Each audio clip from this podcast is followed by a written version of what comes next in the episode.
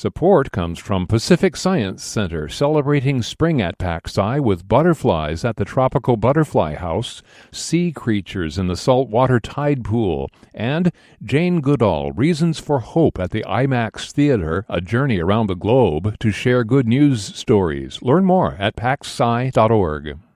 Welcome to Friday. Welcome to KUOW's Week in Review.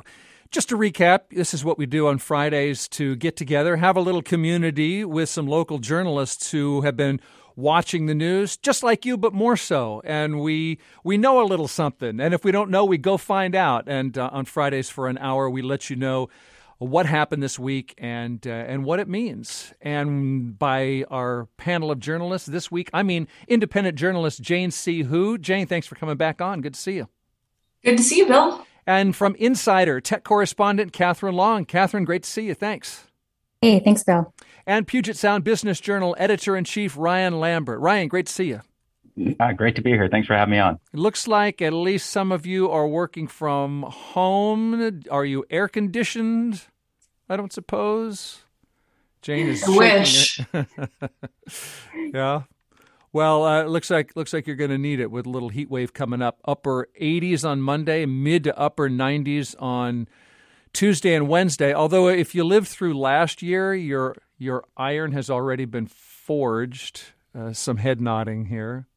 Yeah, that's right. I think uh, expectations really changed after last year. I'm looking for a looking for a roommate now, and every single person who has called to ask me about my place has demanded whether I have AC. I I do not. I think that's losing me a lot of losing me a lot of interest. That rent is dropping, perhaps. or just yeah, stand gotta, firm. gotta You'll slash find- rents. That's really interesting, Katherine, because I, you know, as a long timer, that's that was not not something that would have happened, um, you know, many years ago. yeah, I, I think after last year, folks uh, folks really got it in their heads Mm. that it's going to be hard to hard to tough it out in the summers here without AC going forward. Well, that might be the best perk uh, employers can provide is uh, uh, office AC. You know, that's that's the best way to get workers back into the office these days, right? It's true. I recently joined a co working space and I have been ducking over there uh, on days that it's kind of hot just to avoid sweltering and trying to, you know, work while sweaty. Yeah, that's interesting. That's going to come up later in the show, of course, is uh, some local corporations cutting back on hiring and the effect of remote work. Um, meanwhile, our, we're, we're bracing for heat here, but our state drought was declared over this week. The state drought coordinator, Jeff Marti, says after the third wettest spring on record, we are now considered to be in a normal condition in Washington, even if this summer from here on out is dry and hot. you know, we had a really good snowpack, and it's still it's still melting away in parts of the state. So there's there's just a really good foundation in terms of water supply and soil moisture, but we wouldn't expect, say, a dry stretch in July and August to really change the game that much. So, Jane, that sounds like good news, right? Overall, I think yes. Um, definitely prefer to not be in drought than to be in drought. Um, I think a lot of folks hope that that means we'll have a more relaxed fire season. Um, unfortunately, I think the jury is still out on that. Um, so Hannah Weinberger did a great piece for Crosscut uh, last month about how, though you might think that more rain uh, helps with uh, reducing wildfire risk, it actually might not help in the long run because more rain means that more weeds can grow. And in particular, cheatgrass is very flammable. Um, and we've had a pretty wet spring. A lot of that has grown, a lot of it has dried out. So we might not quite be out of the woods yet in terms of uh, reducing fire risk. Ugh, cheatgrass. It's one of those plants where the name is uh, really descriptive. Right. It helps you make a villain out of it, which it might be, in effect. Yeah. And and so uh, even even if we the the fire season's a big open question, and then last year, as I recall, the smoke from the fires we did have was not as bad as feared. So Yeah, I think that we somehow lucked out and did not get the worst of it. Um, I remember going on a road trip last summer, and it felt like basically everything east of here was much worse than here. And I mean, I think this is just something we're going to come to expect uh, year after year here that smoke season is a thing. Um, and I think last year really showed how even if the fire is not close to where we are, smoke can still impact you in a big way. Like I remember, um, I am originally from Kentucky, and a lot of my friends in Kentucky were like, why are all our skies kind of weird and hazy? And it turns out it was all West Coast fires that had just made it all the way to the East Coast. Wow, we are the cheatgrass of American regions, frustrating frustrating other people. Did you hear that Eddie Vedder had to cancel a show because his he said his vocal cords got damaged by smoke in Europe? Yeah, I did not read beyond the headline, mm-hmm. um, but it, hopefully that's not permanent. Let's hope not. I mean, he, I mean, I, I think a, a smoky sound kind of uh, suits him. But yes, let's hope let's hope he's in all in good health. Ryan, anything to add? Making any preparations? Any expectations? No, I'm I'm interested to hear from Eddie Vedder though. That's uh, yeah. well, he'll be a guest soon. He's a big fan of the show. Um, okay, since let's take a pause, and since we we briefly brought up hiring plans and the beauty of an air conditioned workspace, let's talk about what Amazon and Microsoft are saying about at least slowing growth and and how permanent that might be and why that's happening, and then a fascinating back and forth when it comes to our tech culture and our art culture a, a, great topic that we're going to tackle in just a moment as Week in Review continues. I should mention, if I haven't, that you can watch the show because we're live streaming it all on uh, YouTube and Facebook. You just search KUOW Public Radio. So we'll see you over there, and we'll talk to you in a moment after a quick break. Support comes from Pacific Science Center, celebrating spring at PacSci with butterflies at the Tropical Butterfly House, sea creatures in the saltwater tide pool, and Jane Goodall, Reasons for Hope at the IMAX Theater, a journey around the globe to share good news stories. Learn more at pacsci.org. Support comes from the Discovery Inn on Washington's San Juan Island, an island getaway that's a ferry ride away, now taking reservations for summer and fall. More information and booking available at discoveryinn.com.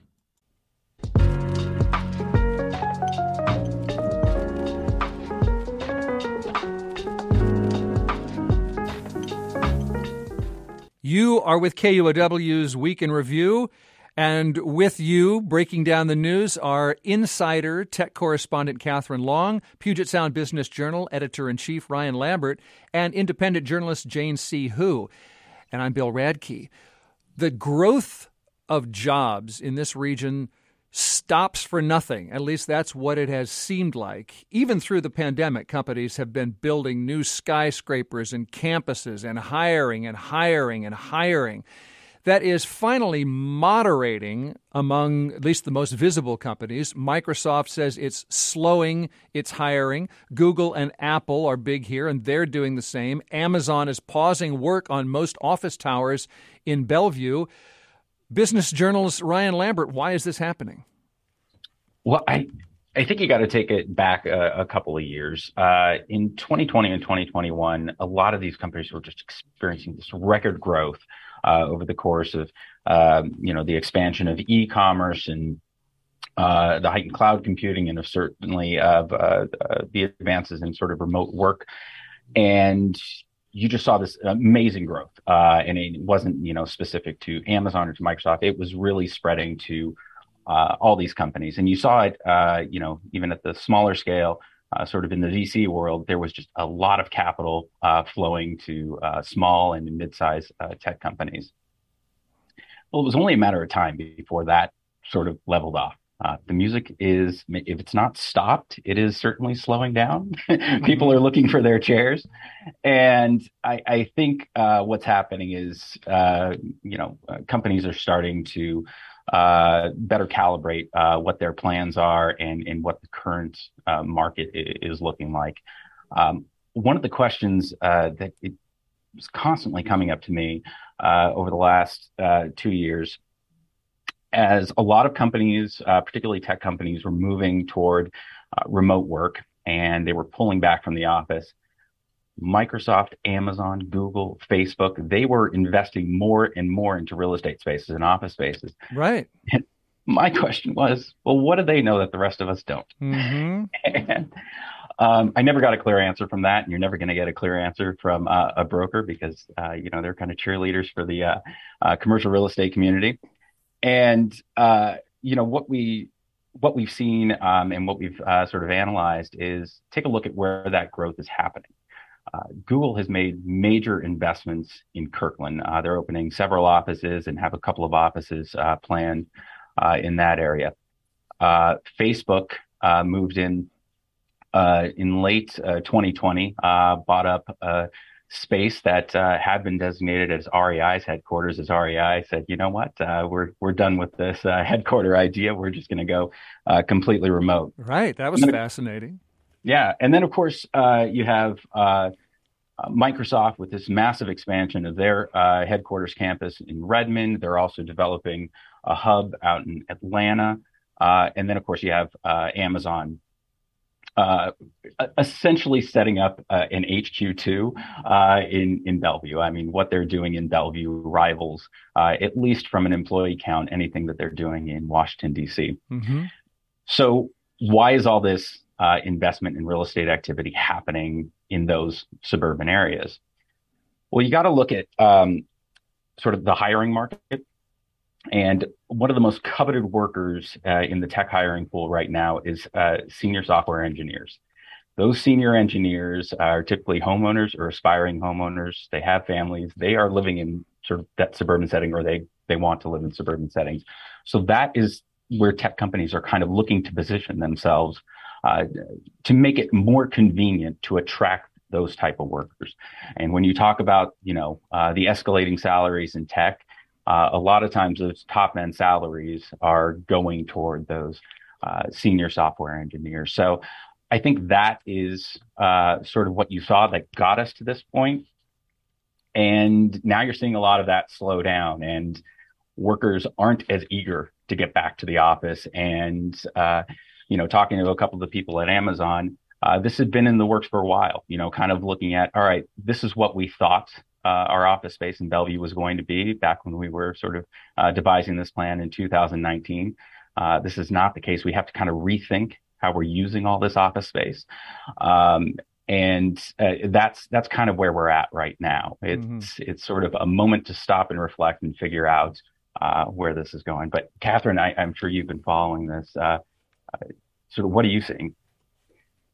I mean, what strikes me about the situation is um, it just seems like a like a big blow to Bellevue. You know, they've got these these huge towers now sitting vacant for an unknown period of time, and uh, you know, a couple of years ago when Amazon announced that they were uh, going to to put 25,000 people in Bellevue, Bellevue looked like it was sitting pretty. You know, there was all this noise about uh, Amazon being disgruntled about the payroll tax and and Bellevue being better positioned to uh, to be a, a, real home for Amazon. It had a much much uh, more business friendly climate, and um, I, I, I feel for the folks in Bellevue now that uh, that that Amazon has has paused growth there. But I, I think you're right on the money when it comes to uh, Amazon and, and, Microsoft's expansion plans being uh, targeted towards attracting you know what these companies are seeing as the most valued workers. Or the top level independent contributors the middle managers. These are the people who are have really been in position to demand higher salaries uh, since the start of the pandemic. We've seen this this great reshuffling uh, those folks hopping from company to company leveraging offers and uh, it's been it's been a really hot market for jobs. I think there's there's there's certainly been been pullback in that lately I want to hear from Jane, but Katherine, just one question on a, a point you made when you talk about, boy, it's got to be tough news for Bellevue. You know that some people are hearing that thinking, do you mean good news? I mean, we've been complaining about the growth for for years now. Yeah, I, I, I think it's certainly a double edged sword. I mean, even recently, uh, you know, Bellevue, I, I know was was looking at Amazon's expansion plans and and and rethinking, saying, you know, we, we thought we wanted this, but wait a second, mm. this is this is going to be a lot of people. Are we sure we're prepared for this? I, I think it, it's also possible it could come as a, a, a, welcome pause for them to rethink some of their their infrastructure in that city. Uh, as Amazon resets. Mm. Yeah, a moment of slowing down seems like uh, it, it, would do the market some good right now, uh, just to sort of assess what the future of, of office space looks like, and um, Amazon is uh, beyond the office space. They've made so many commitments to the infrastructure in Bellevue, to a lot of affordable housing measures in Bellevue, and things like that. So Amazon seems very much committed uh, to to that presence in Bellevue. And you know, if we just want to look at the, the, the brief history of Bellevue, you know, go back a couple of years when uh, Expedia left. Uh, Expedia was one of the largest employers in Bellevue, and they pulled up stakes and moved out to um, uh, Seattle and Interbay. Uh, there was a lot of hand wringing at that time uh, about you know who would move in, who would take the spot, and now it's uh, you know, uh, seemingly bigger and better than ever in terms of uh, having these large employers come in uh, with with big, uh, high-paying jobs uh, into the area. So I wouldn't count out Bellevue just yet, but it is certainly a moment to sort of sit back and reflect. And you know, we talked to Bellevue Mayor Lynn Robinson earlier this week, and and they're kind of saying, okay, this could be a good thing, and that you know take that for what it's worth, but that that is kind of the the position of uh, you know uh, Bellevue City Council. So, wondering how long these effects will last. I think everyone's really starting to embrace working from home. As someone who worked from home starting in 2017, uh, I've been doing this for a while, and I recently reached kind of a breaking point after five years of working out of my house where I just need to be out of here as much as possible. And I'm sure the pandemic didn't help with that. Mm-hmm. Um, I imagine if you have children at home, uh, in particular, the working from home thing is going to get old. Um, and I, I, wonder what the downstream effects are. So for now, you know, folks are uh, moving out of these office buildings, and it seems like largely working from home. But I wonder, is that going to, you know, increase demand for a minimum two or three bedroom apartment or house so that people actually have a dedicated space for that. Um, or, I guess, in a lot of cases, um, are folks going to move out of this area and into more rural areas or just other cities or towns in the West altogether if their work truly allows them to be fully remote? Yeah, I, I, mean, I would look at you know, some of the tech companies moving into uh, particularly Bellevue, Redmond, and Kirkland, and um, you know, uh, frankly, they are at the the high end of the pay scale. You saw Amazon and Microsoft both bump up their pay scales to compete with uh, you know Google and Facebook. Uh, particularly Facebook, we heard was um, you know dr- driving up a lot of the compensation uh, for uh, some of this tech talent. Um, so I think when you're paying somebody that much and you're saying, well, you can make, you know, 250 grand a year and, you know, come into the office when we ask you, or you could make, you know, 75 to 100,000 less and work from home. I think that's a decision, you know, a lot of uh, uh, tech workers are going to have to make at a certain point. And, you know, this week we've seen a whole spate of uh, tech layoffs at smaller companies. Uh, a, a, lot of uh, unicorn companies or companies uh, valued at over a billion dollars. So, you are seeing a slowdown, um, you know, throughout the tech community. Um, and uh, you know uh, that has manifested with layoffs at some of those smaller companies, but uh, not yet uh, for the larger uh, tech companies.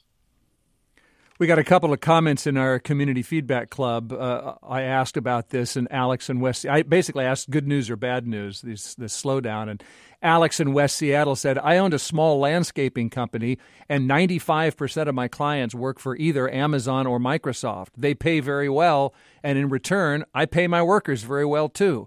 Slowing is okay, but if they start shrinking, that is when I will worry.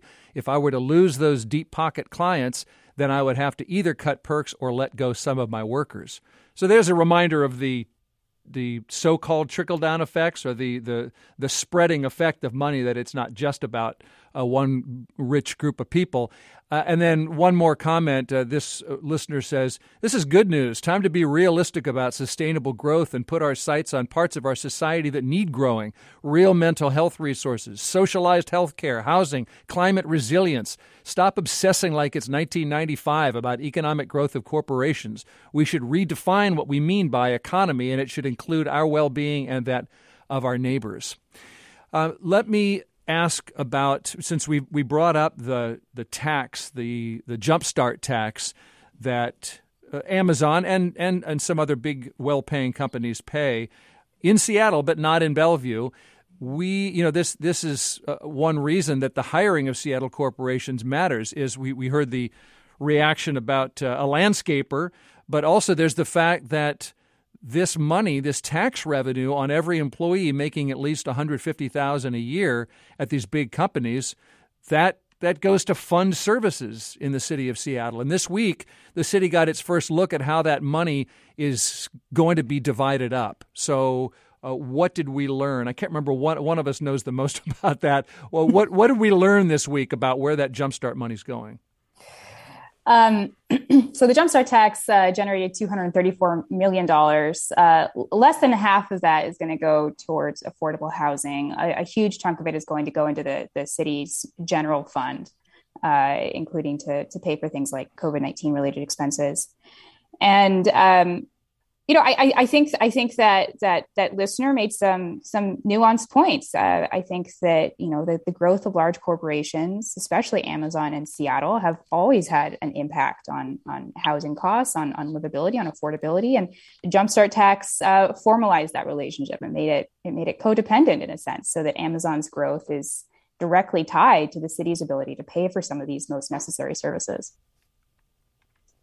Yeah, certainly the the the fascinating thing about the jumpstart tax, and, and there's been a lot of question uh, over, you know, how these, how much these funds would actually help uh, what they were um, sort of designed to address. Uh, it's they've actually exceeded expectations, and in year one, they've raised uh, 234 million in revenue for the city of Seattle. And of course, you know, we said about 85 million of that uh, went to the city's general fund, and about 97 million uh, went toward housing. I think the the interesting thing here is uh, sort of the iterations that came uh, before the jumpstart tax were, uh, you know, uh, kind of framed as the, uh, you know, the, the, tax Amazon. It was very much targeted at uh, Amazon and has about 55,000 employees at its corporate offices in Seattle, and many of them would sort of fall under the parameters of of that jumpstart tax. And you know, so we we've been looking at that very closely, and I think you know one of the really interesting things to note here is that Amazon's investments uh, in affordable housing have kind of coincided uh, with the introduction of uh, the Jumpstart tax. Uh, Amazon says since uh, January 2021, it has invested about $344 million into affordable housing in the Puget Sound region uh, to either preserve or create units. And they say it's about uh, 2,800 units that they've preserved or created, and about 1,100 of those units are in Bellevue.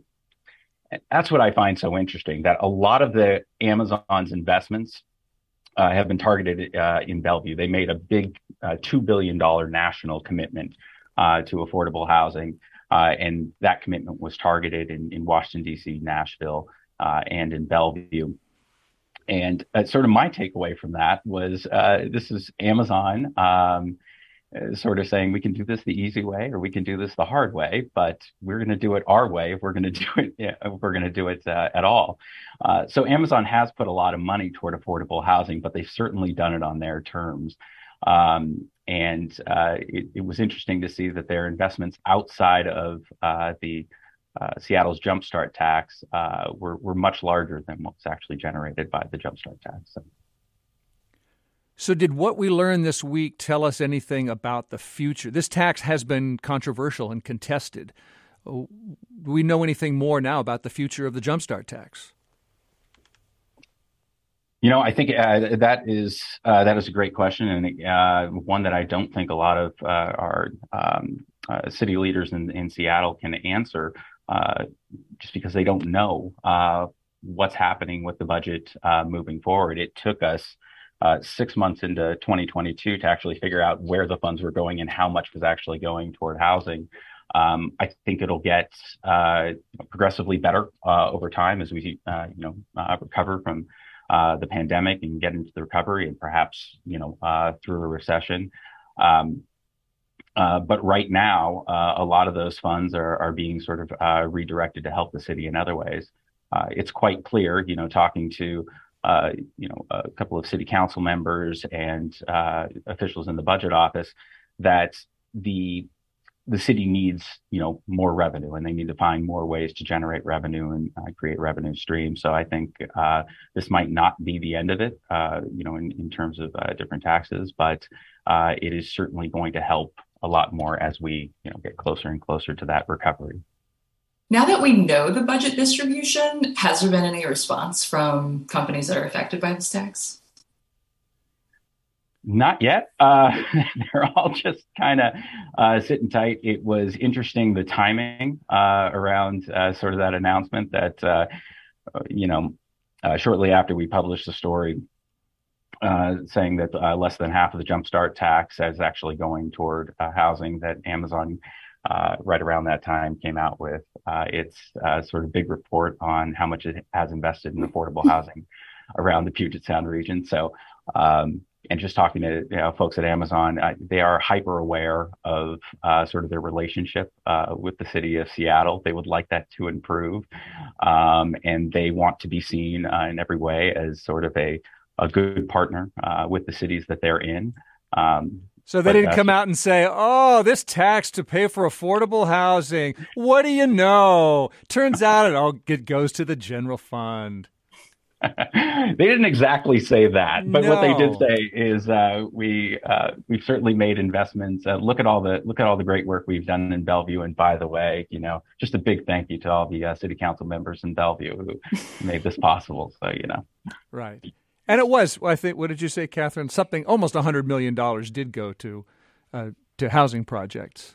Ninety-seven million. Ninety-seven million, and some of it get, gets peeled off uh, for general fund use, at least during. Isn't that just a short term thing? While the, if only the pandemic were short term, but I but I think that was a, a two year stipulation, right, for, for uh, COVID uh, relief. Yeah, two year stipulation yeah. stipulation to uh, top off the general fund, and yeah. Uh, you know then after that, I think uh, sixty two percent of the revenue generated from the Jumpstart tax will go toward housing, and okay. so like I said, it, it it, it's designed to uh, improve and, and, be more beneficial over time. Right.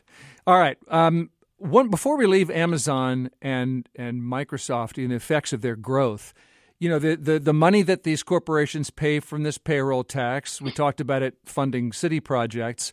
Uh, also, the the money that they pay their workers helps makes the cost of living go up for everybody, including artists. This has been a great tension, and this week that tension flared over uh, because of a new art exhibit. There was a public backlash to an exhibit uh, on planned on First Hill at the Museum of Museums. Katherine, will you describe what happened there?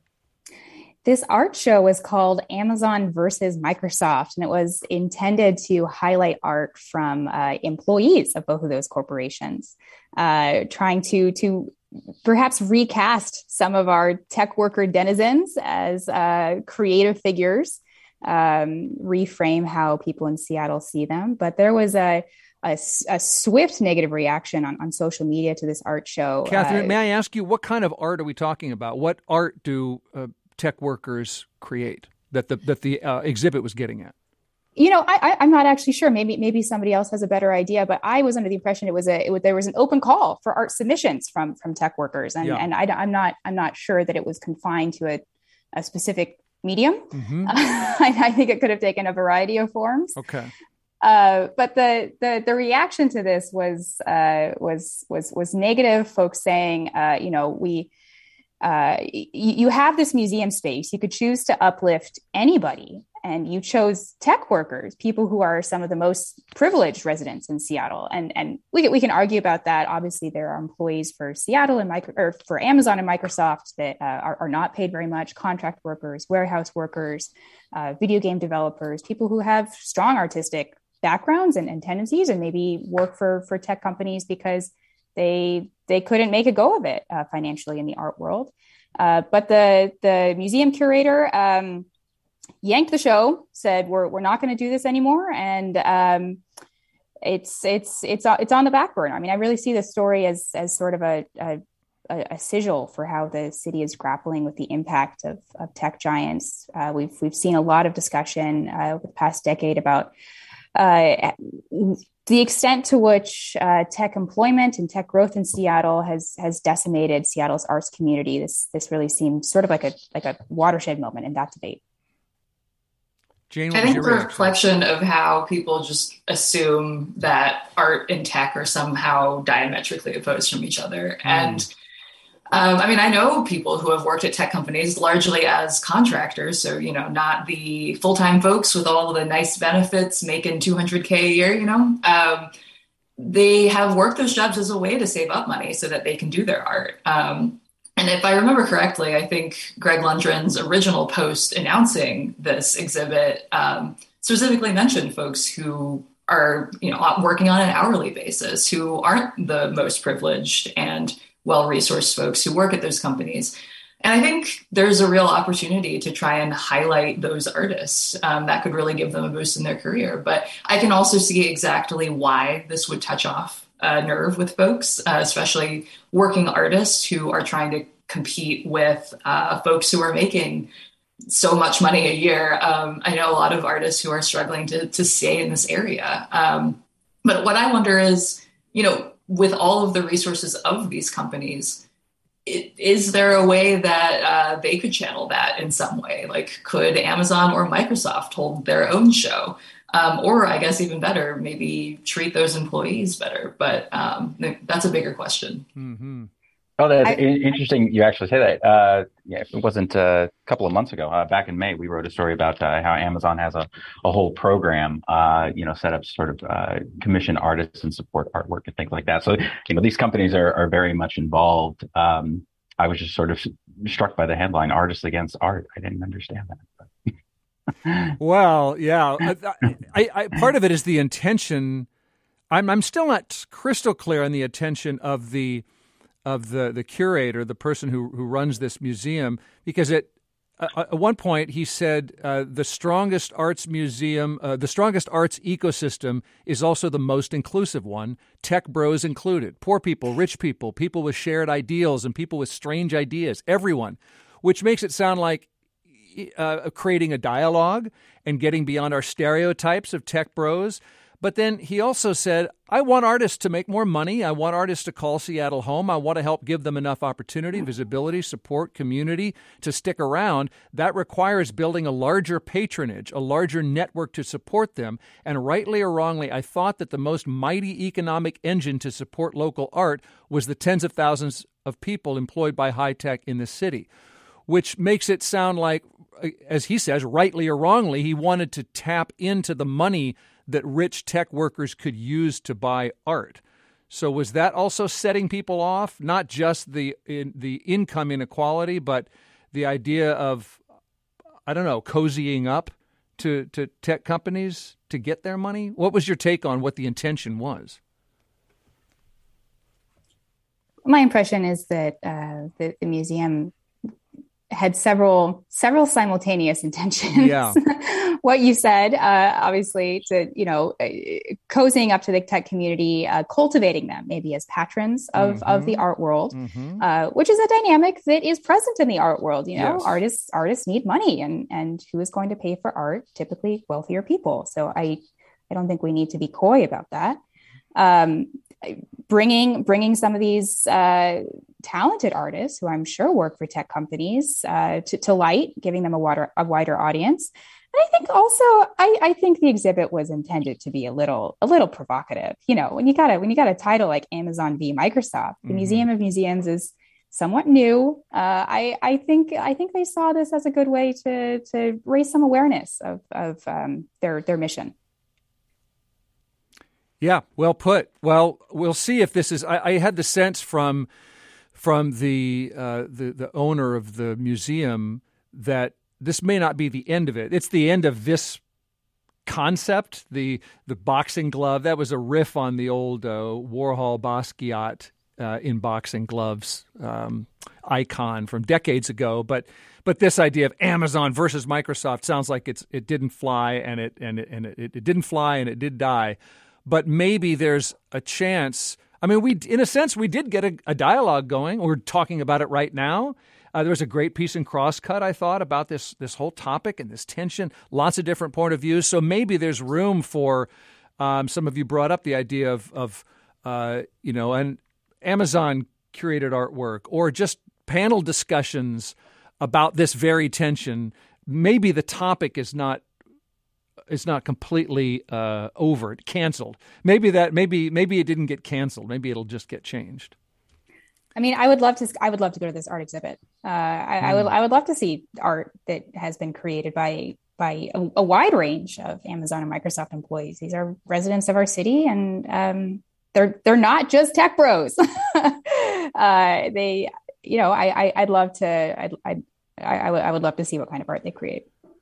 I think there's a lot of promise in the idea, but obviously it requires thought and discussion to really do well. Um, I would imagine certainly gotten more attention now that it's not happening than it would have gotten if it just had gone through without a hitch. Maybe, maybe this idea you're saying I would have liked to see. That was my first reaction. Was well, I'm not an artist and I'm not a tech bro. I'm just someone who might have gone to this exhibit. And so, did an exhibit get taken away just because? Because that this of some factionalism, you know, oh, uh, the, the the growth and the tech growth means that life is harder for artists. Therefore, people who would like to see this exhibit don't get to. I, I, I, think I think some of the critique was certainly valid. You know, I think space for art is limited, and I think you know, as as an institution that is focused on providing a space for artists, I think the Museum of Museums um, it, it's it's incumbent upon them to think critically about what kind of art they invite into their space. Mm. Uh, I would love to see this exhibit occur in in an Amazon office that was maybe open to the public. Uh, mm. You know, Amazon has, as as Ryan mentioned, Amazon does have a commitment to to art, uh, and we they um, they they they certainly do seem to be reckoning with their impact on on the city. Uh, I'm thinking about their uh, their their pink elephant they're saving the pink saving of the pink elephant car wash sign and, and putting it putting it um, adjacent to an Amazon property. I, I, I think that having an exhibit like this would you know align with th- those sorts of actions on Amazon's part. Right. All right, let's take a pause here. It's KUOW's Week in Review. Always looking for a wealthy patron for our uh, for our show, so feel free chip in. There's the pink elephant in the room. Uh, we've got Katherine Long here from Insider and Jane C. Hu, independent journalist, and we've got uh, Puget Sound business journalist Ryan Lambert streaming the show on Facebook and YouTube. And as I say, quick break, and we're going to come back and figure out what happened around some King County drop boxes. What can you say around a drop box? Is this voter intimidation? Stay tuned.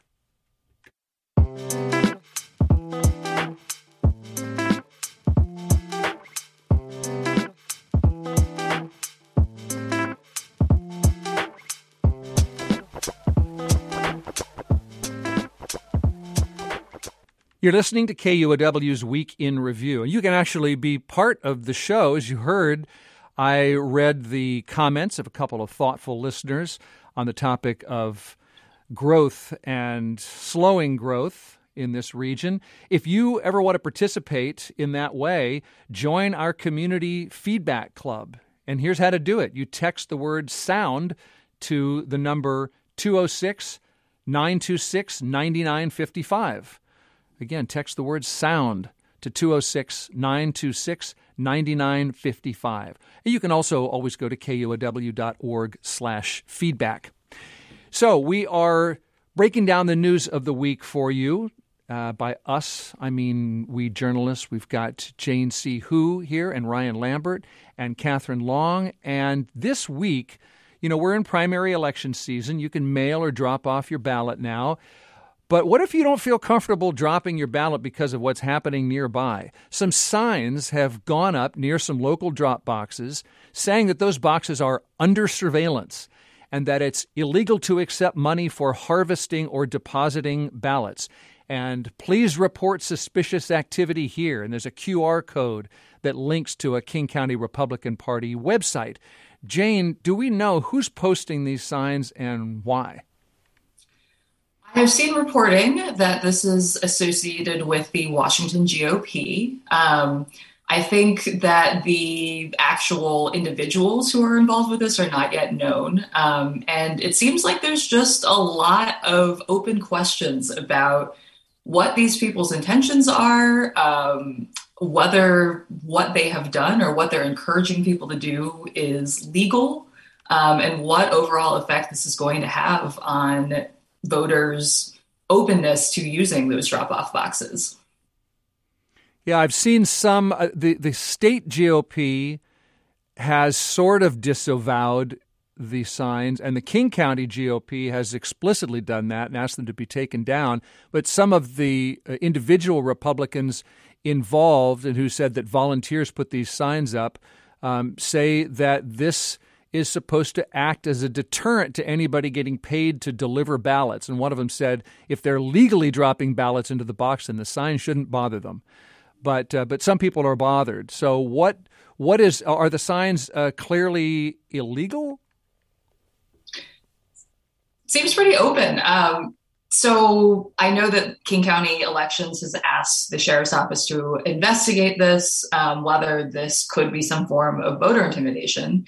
And what I've read about voter intimidation seems very uh, designed around traditional voting practices where folks go to a polling location and vote in a booth and leave. Um, whereas here in Washington, we've got these wonderful drop boxes. And that feels like a, a slightly different situation than what a lot of folks elsewhere in the country do. Um, but you can definitely see from looking at what are examples of voter intimidation, how that could carry over into having someone surveil a site. Um, so it seems like, you know, the signs themselves are um, encouraging folks to sign up for these shifts to watch the boxes. Um, but what they actually do on their shifts, I think, would really determine whether that constitutes voter intimidation. So things that uh, are voter intimidation include um, following voters to, from, or within a polling place. And arguably, you know, if you're just sitting there, is that okay? You know, if you're if you're actively trying to follow them and watch them, maybe that crosses the line. Um, or harassing voters, so aggressively questioning them about their qualifications to vote, or asking you know who they are, what business they have. I think uh, what constitutes harassment is a little bit squishy there. Um, but yeah, I mean, I think that in coming weeks, we will hopefully get some more clarity on whether these signs are uh, able to be left up um, and what folks are going to do about that in the long run. I think we really need to put these signs in the context of, uh, you know, a, a, nationwide conservative conspiracy theory that our local elections are fraudulent, uh, which they there is no evidence to suggest that they are fraudulent at at, at large scale. Um, you know, I earlier this week, uh, prominent Republicans, uh, former Attorney General Bill Barr, Karl Rove, they announced that they, they launched this nonprofit group that's going to launch legal challenges to local elections nationwide. Uh, again, contesting that those elections are, are fraudulent. And that's the narrative that these signs are trying to promulgate. You know, our, our King County elections are are well run; they are safe. Uh, these signs imply the opposite and they're encouraging uh, a sort of vigilantism that I think is is dangerous. Uh, I, I, don't know, Bill, if you if you mentioned already that you know when when people use the QR code to look at the group's website on the signs, they're um, they're reminded that it's legal to carry guns near voting near voting places. I think in the context of widespread gun violence um, that could be construed as as potentially intimidating. But it it remains to be seen whether the the signs dissuaded any voters from from dropping off their ballots. Absolutely. And uh, the Institute for Research and Education on Human Rights, which is actually based here in Seattle, has been following um, a lot of far right and militia groups' actions. And so, what's happening here is really, like Katherine said, part of this nationwide effort to try and discredit um, local elections and just election results in general and playing into this narrative that you know there's there's a lot of fraud and that it needs to be watched. And it might be tricky to know what's okay and what's not. In washington state you can give your ballot to a family member for example and just and, and we can have we can have ballot parties where people collect a bunch of votes and turn them in together uh, the signatures all get checked before before they're counted. But that's that's not illegal. But when someone, if, if there's a sign talking about surveillance, um, you might start to wonder, what am I going to get hassled for? Uh, yeah, but but as you say, if are the signs informative? Are they intimidating? I don't know who's going to decide. We're right, in, you know, the election, the the the uh, election ballots are due. I think it's August second. So I don't know whether someone's going to just pull up signs. I don't know whether people are already just uh, taking it. In, I'm getting Jane is nodding. Some people are already just removing the signs themselves. Oh yes. Um, if you check out the Seattle subreddit, um, there are definitely folks who at least claim to have removed the signs, or at least they've taken the signs and put them next to uh, trash cans, suggesting that they have pulled the signs themselves and removed them. Um, I also have seen, I have not actually seen in person whether or not anyone has actually done this, but there have been suggestions of folks uh, replacing the QR codes to lead to something um, more fun or sometimes sinister. But I think on the fun end of the range, um, having a QR code instead of going to this website that you can sign up to watch one of these ballot boxes, instead it's a Rickroll. Is it legal to tamper with or remove someone's sign when the sign has not been determined to be illegal? So, if not illegal, it's certainly, I'm sure, you know, the original folks who put up the signs won't be thrilled about it. But in the same way that we're not sure exactly who put up the signs, I think the folks who are thinking about modifying signs are relying on anonymity. Yeah. Okay. Well, again, even even the King County uh, GOP chair has disavowed and and called, I think, called for the removal of the signs. Um, okay. Anything more to say about that before we turn to any reason to smile? I cling to that last segment of the show sometimes. Um, what what has made my guests um, hopeful or just um, pleased this week that you want to pass on to us? Well, I'll just say, uh, you know, to piggyback on what uh, uh, Jane and Katherine said, uh, instances of voter fraud are, are very rare. So uh, that is one thing we're doing very well. Way mm-hmm. to go, mm-hmm. America! Uh, uh, you know, the other thing that made me smile earlier this week, Monday, we all got to see Julio Rodriguez, the Mariners' star rookie center fielder, in the home run derby. If you didn't see that, he put on an awesome show. Really opened up a lot of eyes uh, around the country to folks who weren't uh, paying attention to Mariners baseball, and they start up again uh, today. Try to continue that uh, 14 game winning streak against the uh, against the Astros, the villainous Astros there. So I'm I'm really looking forward to that. Keep been keeping a smile on my face for the last two weeks. Hope we can carry it through. Aren't the Houston Astros the cheat grass of the Major League Baseball? Something like that, or cheat grass, treat uh, uh, trash can, whatever whatever they were banging at the time. Yeah. uh, or was that another team? Somebody cheated. I remember stole stole signs and stole signals. Uh, oh, that was the Astros. Yeah. Oh, that was definitely Astros. Okay, so do you uh, do you think that a layoff ruins the winning streak? You know, ruins all the momentum. Oh golly, I hope not. I, I think they were all ready uh, for rest. They got uh, uh, Kyle Lewis, their uh, former Rookie of the Year, uh, uh coming back. So uh, things things are looking good, and it sounds like they're going to have a sellout crowd or close to a sellout crowd uh, tonight. So you know, Sodo Mojo, right? Yes.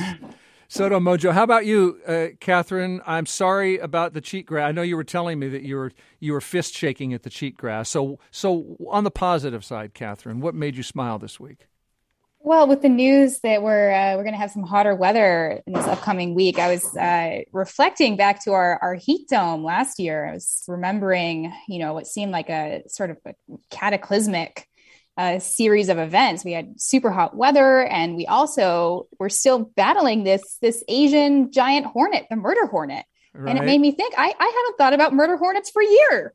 I where where are those? Where are those bad guys? And it turns out there there haven't been any confirmed sightings of them this year. So my, my I'm smiling about an absence of something. I'm smiling that so far the Asian giant hornets uh, seem to seem to be staying underground or, or at least out of sight. Hopefully they're they're gone for good. Do you know why? Do they hate the heat dome? What happened to the hornets? I'd forgotten about them myself. There have been eradication efforts. Yeah, I, yeah. I think those have those have been those have been pretty successful um, I I suspect we we might see a few more, but uh, n- knock on wood, right. won't be for a while. They're wherever the wildfire smoke is, and they can stay there. Uh, Jane, anything to add before we say so long? I have just been loving uh, my summer CSA box uh, from Collins Orchards. Want to give them a shout out. Uh, community has, supported agriculture. So yes, community know. supported agriculture. I just get a little box every week, just down the street at my neighbor's house. You pick it up from their porch, and it is full of cherries and apricots and peaches, and everything is just wonderful right now. I feel so much better. Yeah, let's hear for the stone fruit. Uh, I want to thank my stone cold, qualified, and likable journalists who, who make a show uh, every week. That's what I'm grateful for. That we have Jane C. Hu and Katherine Long from Insider, tech correspondent there, and from Puget Sound Business Journal, editor in chief Ryan Lambert. Thanks for being the show. I hope you have a, a, fantastic weekend and, and do what you can with the heat. Be aware that the, the sometimes that refreshing water is colder than you think. And uh, thanks again, everybody. Thanks for coming. Thanks for having me. Thanks, Bill. Thanks, Bill. And thank you to Kevin Kniestedt, who produces this program, and to Tio Popescu and Juan Pablo Chiquiza. They make the social media and the live streaming happen. And if you just caught the end of the show, and so why? What else was there? You know, this show is a podcast. Uh, you join us all the time wherever you get your podcasts. Uh, the show's called Week in Review. We've got a new podcast for you called KUOW Shorts. Right now, there's a series up called Blue Suits that I recommend from Shin Yu Pai. Join us online, join us on podcast.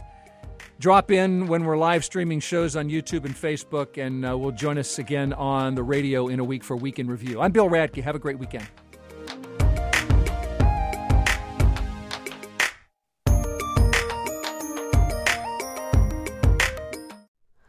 Hi, it's Terry Gross, the host of Fresh Air. We bring you in depth, long form interviews with actors, directors, musicians, authors, journalists, and more. Listen to our Peabody Award winning Fresh Air podcast from WHYY and NPR.